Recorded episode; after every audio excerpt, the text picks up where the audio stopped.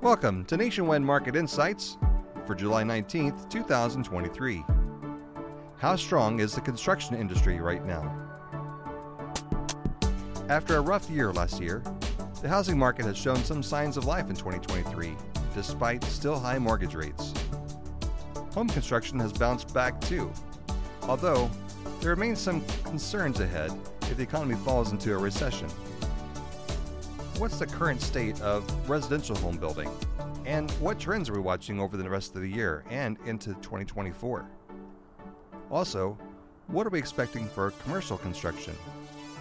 This is Brian Kirk, and with me today to walk through these markets are senior economist Ben Ayers and economist Daniel Vielhaber. Ben, thanks for joining us today. Yeah, for sure. So, we've seen home sales ticking up. Uh, they're ticking up higher this year, and builders are feeling much more optimistic about the market for new homes. So, what factors are driving these trends, and what are you watching for around home construction? Yeah, you're right. The, the housing market, particularly on the residential side, has had a better 2023 than expected. You know, you look mortgage rates, you know, they came down a little bit at the beginning of this year, and that helped pop some activity, but now they're back up to around seven percent for a 30-year fixed mortgage, which is at the you know at the peaks that we've been at over the past year or so. But we still see some activity. Um, you know, home sales have bounced back from recent lows, especially new home sales, which really climbed quite sharply from February through the May data. which is the latest one that we have. And you know, housing starts it's always a bit volatile, but we we've seen starts have picked up as well, soaring in May, bouncing, coming back a little bit in June, the number we just got this morning um, but overall still on the upward trend as well. So, you know, pointedly, all of these numbers are much lower than they were a year ago, and they're still relatively low compared to where we'd like the housing market to be. And that's that's the reaction to the low, the high mortgage rates that we have right now. But I think we found that the bottom is higher than we expected, given some of the underlying trends that are supporting demand for housing, even with many of the headwinds that we have from a cost perspective. I think there's two main factors here. Um, first of all, job and income gains have been stronger over the past couple months than we expected, and that's helping to support household incomes. So, you know, maybe they're looking at those affordability concerns saying, well, I'm getting raises, I'm, I still have a good job, and so maybe I still can't afford that mortgage. And secondly, there's still a strong underlying demand supported by demographics. There's still a large millennial generation and even the Gen Z that's coming behind it that are demanding housing. So there's still a lot of need for housing. We have underbuilt over the past decade or so. And because of that, there's still just that underlying demand for housing. And I think there's a sizable contingent of the market that wants to buy a home even with the higher cost and the lack of supply. They want to tap into what they see are rising values of homes. Uh, and they figure that, yeah, rates are higher now, but eventually they're going to come back down and I can just refinance and get back down to a lower rate and lower my mortgage payment at that point. And I think because of that, we're still seeing, you know, a solid pace of home purchases, not very strong, despite many of the headwinds that we have in the current market. Uh, I will say there are two key trends within here that we want to highlight, particularly as it pertains to construction. And that's first is we're seeing stronger growth for new home sales. You know, we see a continued historically low supply of existing homes available to buy. Most current homeowners have a very low mortgage rate, and they don't want to trade up for the current market rate. So they're you know sitting on their hands and not coming into the market and waiting until maybe rates come down before they ultimately try to list and take advantage of the higher prices that we've seen in many markets. And that's really limiting the amount of supply on the existing home side. And so buyers are just shifting to new homes. They're saying, oh, I want to buy a home, so I'll just build one. And we've seen that with the total share of total home sales, that is new sales, has climbed for about 10% to about 15%. Now, still a pretty low share. Most sales are still existing, but you know, an increase from 10% to 15% just over a one-year basis, that's a pretty large increase. So clearly buyers are, you know, turning to new builds because they have so few options on the market. And then secondly, you know, we have seen unfortunately that a higher the higher mortgage rates have priced out a significant chunk of first-time home buyers. And so we've seen a shift generally away from home ownership and back towards rental housing and we're seeing that many builders are responding to that. They're building more apartments and condos. Single family starts, you know, while they were up a little bit in May and June, are down about 15% from where they er, were in, in early 2022. As builders see more demand for single family homes are really waning. Multifamily starts were the highest since 1986 in May as rental needs are really soaring across many cities across the country. So these are two key trends that are, you know, I guess I think supporting the residential construction market and, and probably trends that will continue for the rest of the year into 2024 as we see the market evolve for the next six to 12 months. Well, thanks, Ben. So, Daniel, let's get some thoughts from you on this too. Now, regarding inflation, we've seen inflation cool sharply over the past year, and that's been led mostly by improvements in supply chains that were diminished so much during the pandemic. So, that good news should equate to lower costs and fewer delays for construction materials. Is that what you're seeing take place? Yes, we're starting to see a little bit of that, emphasis on a little bit uh, for materials and components for construction. But it's important to note that costs are still very high from a historical perspective, and they're just coming down from a recent peak. But yes, downward pressure is coming from long awaited improvements in supply chains. One area where costs continue to rise is in labor. Wages for construction workers were up 4.7% in June, which is well above the average across all industries. But that notwithstanding, housing completions are up from last year. Number of houses under construction has moved off its record high from fourth quarter last year. And we don't have data yet as it's reported annually, but the time for building a house from start to completion hit a record high in 2022. It seemed that down is the only way for that uh, for that to go. That doesn't mean that builders are starting to tear through projects, but it does seem apparent that they're making better progress on backlogs. From a big picture perspective, the supply side of the market is looking pretty good, especially compared to the market for existing homes. The number of new homes for sale is very solid, well above the long run average. The pace for single family starts maybe isn't quite as solid, but it's not bad and it's certainly enough to maintain the level of new homes for sale. And this is helping to bring the uh, this is helping to bring prices back down. The median sale price for a new home in June was down over $60,000 from its peak in October. In fact, the most recent data suggests that the average price per square foot for a new home is now below that for an existing home and that's mostly due to the supply side of the pers- of the respective markets. Well, let's follow up on some of the things you just said there about that about the changing market dynamics. How are builders responding to this? What are you hearing them say about the uh, expected sales data? Well, according to the most recent housing market survey from the National Association of Home Builders, builders are relatively optimistic, far more than they were at the beginning of the year.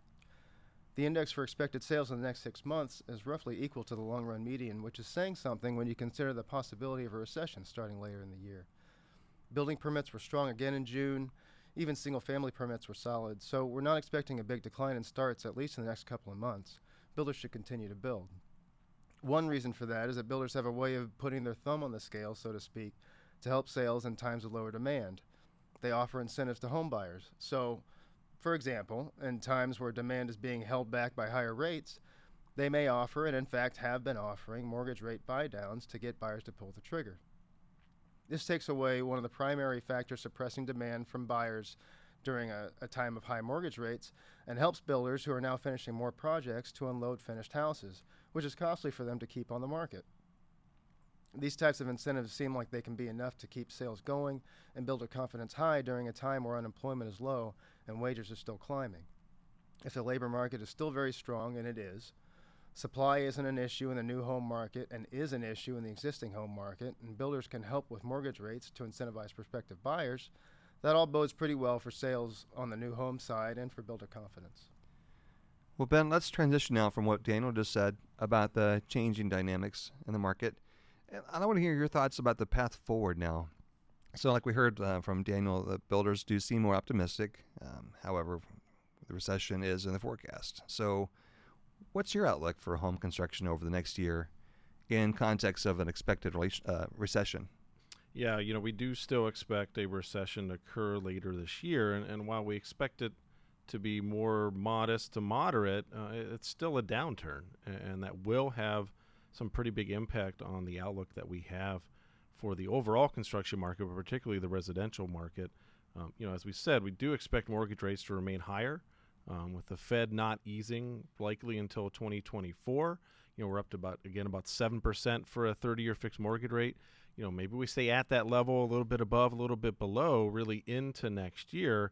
And when you layer in some likely job losses, lower income concerns, uh, you're really putting some pressure on the affordability of homes. And so, because of that, we expect the housing activity is going to remain relatively subdued um, for much of the rest of the year and, and probably into the first half of 2024.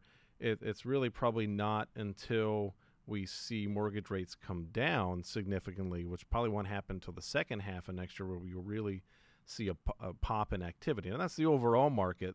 You know, total home sales should probably dip again later this year and early into 2024. But as we've laid out, it's actually a decent market for new homes right now with such low supply on the existing home front. And likely that inventory of existing homes is going to remain very tight into next year. The, same dynamics that are keeping people from listing are still going to be there into next year, and, and it should maintain a relatively stable rate of demand for new homes as we're seeing so far in 2023. You know, builders will continue to be, I think, a little limited on their investing in single family home construction. They're still focused on the multifamily because that's just typically what we see around a downturn. They're going to not put a lot of investment in there until they really see signs that the market is taking off again. But I think as Daniel just laid out, there there shouldn't be a plunge in activity. We're not expecting a huge downturn around uh, for construction activity around a downturn in the overall economy. Uh, just a more measured expansion of, of housing completions in line with what is needed from a supply standpoint. And it should also mean higher than average apartment construction for the time being as well. As I said, eventually those mortgage rates are going to decline, we think, uh, particularly focused on the second half of 2024. So you get down to the sixes maybe by the end of next year. You know, you have a five handle on the, the, the 30 year fixed mortgage rate. And that's going to boost housing demand and probably will drive more current homeowners to list their homes. Um, interestingly, this could actually mean more competition for home builders because right now they have a bit of a captive audience with such few um, existing homes on the market that you know it's driving those again those buyers into the new home market next year if we see you know maybe a slight flux in in, in activity of uh, listed existing homes you know that will provide a little bit more competition for home builders but still you know I think the the underlying demand need and when you think of an overall boost in housing activity around lower mortgage rates and, and a recovery from a downturn should boost new home sales as well. Just yet again, I think there's going to be a little bit more activity on the existing home side, relatively co- comparable. Well, I know you and Daniel have been talking uh, most of this podcast about residential uh, construction. Before we wrap up this episode, though, Ben, what can you tell us about the commercial construction industry? Sure. You know, it's been a, a rough couple years for uh, commercial construction around COVID. You know, obviously back in 2020, most businesses were closed for a while, and Unfortunately, we saw a lot of businesses close, uh, and obviously we've seen lingering impacts on demand for construction space. You know, particularly office buildings, with most people, you know, maybe working in a hybrid situation. You know, I think most office buildings are, you know, maybe only half full still, even several years later, and companies are really assessing how much building use and how much building space they need. Um, so a lot of changes in the commercial space. It really hasn't been until the past year that we've seen the total value of commercial construction has really taken off with COVID really finally in the rearview mirror for most folks as, as we look across the activity.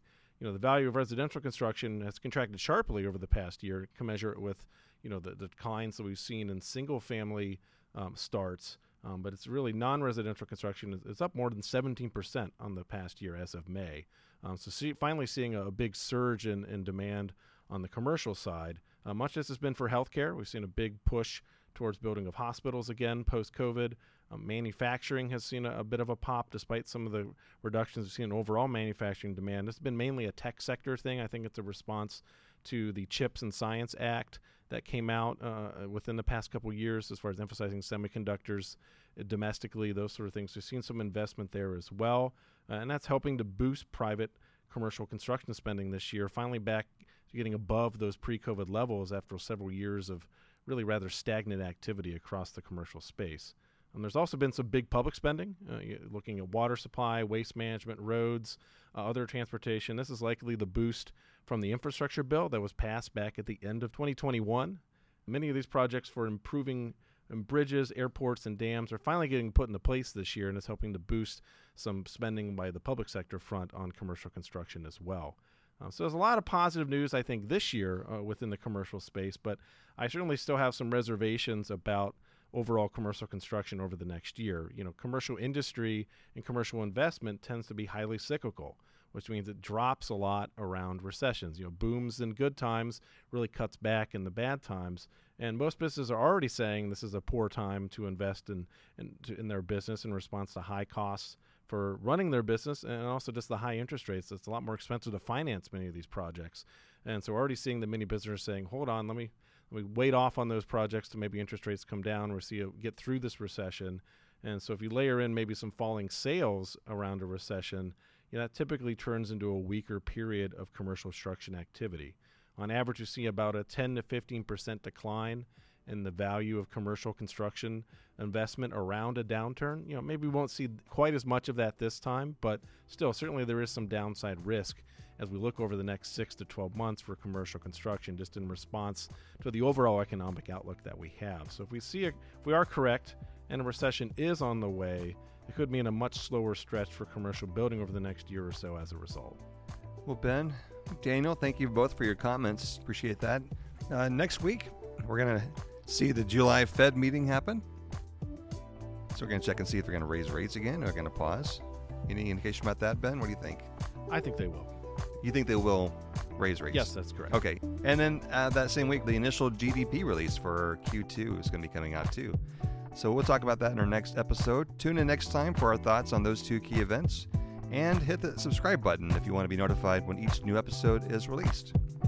Until then, for Nationwide Market Insights, this is Brian Kirk. Information provided by Nationwide Economics is general in nature and not intended as investment or economic advice, or a recommendation to buy or sell any security or adopt any investment strategy. Additionally, it does not take into account any specific investment objectives, tax or financial condition, or particular needs of any specific person. The economic and market forecasts reflect our opinion as of the date of this report and are subject to change without notice. These forecasts show a broad range of possible outcomes. Because they are subject to high levels of uncertainty, they will not reflect actual performance. We obtain certain information from sources deemed reliable, but we do not guarantee its accuracy, completeness, or fairness. Nationwide and the Nationwide N and Eagle are service marks of the Nationwide Mutual Insurance Company. Copyright 2023 Nationwide.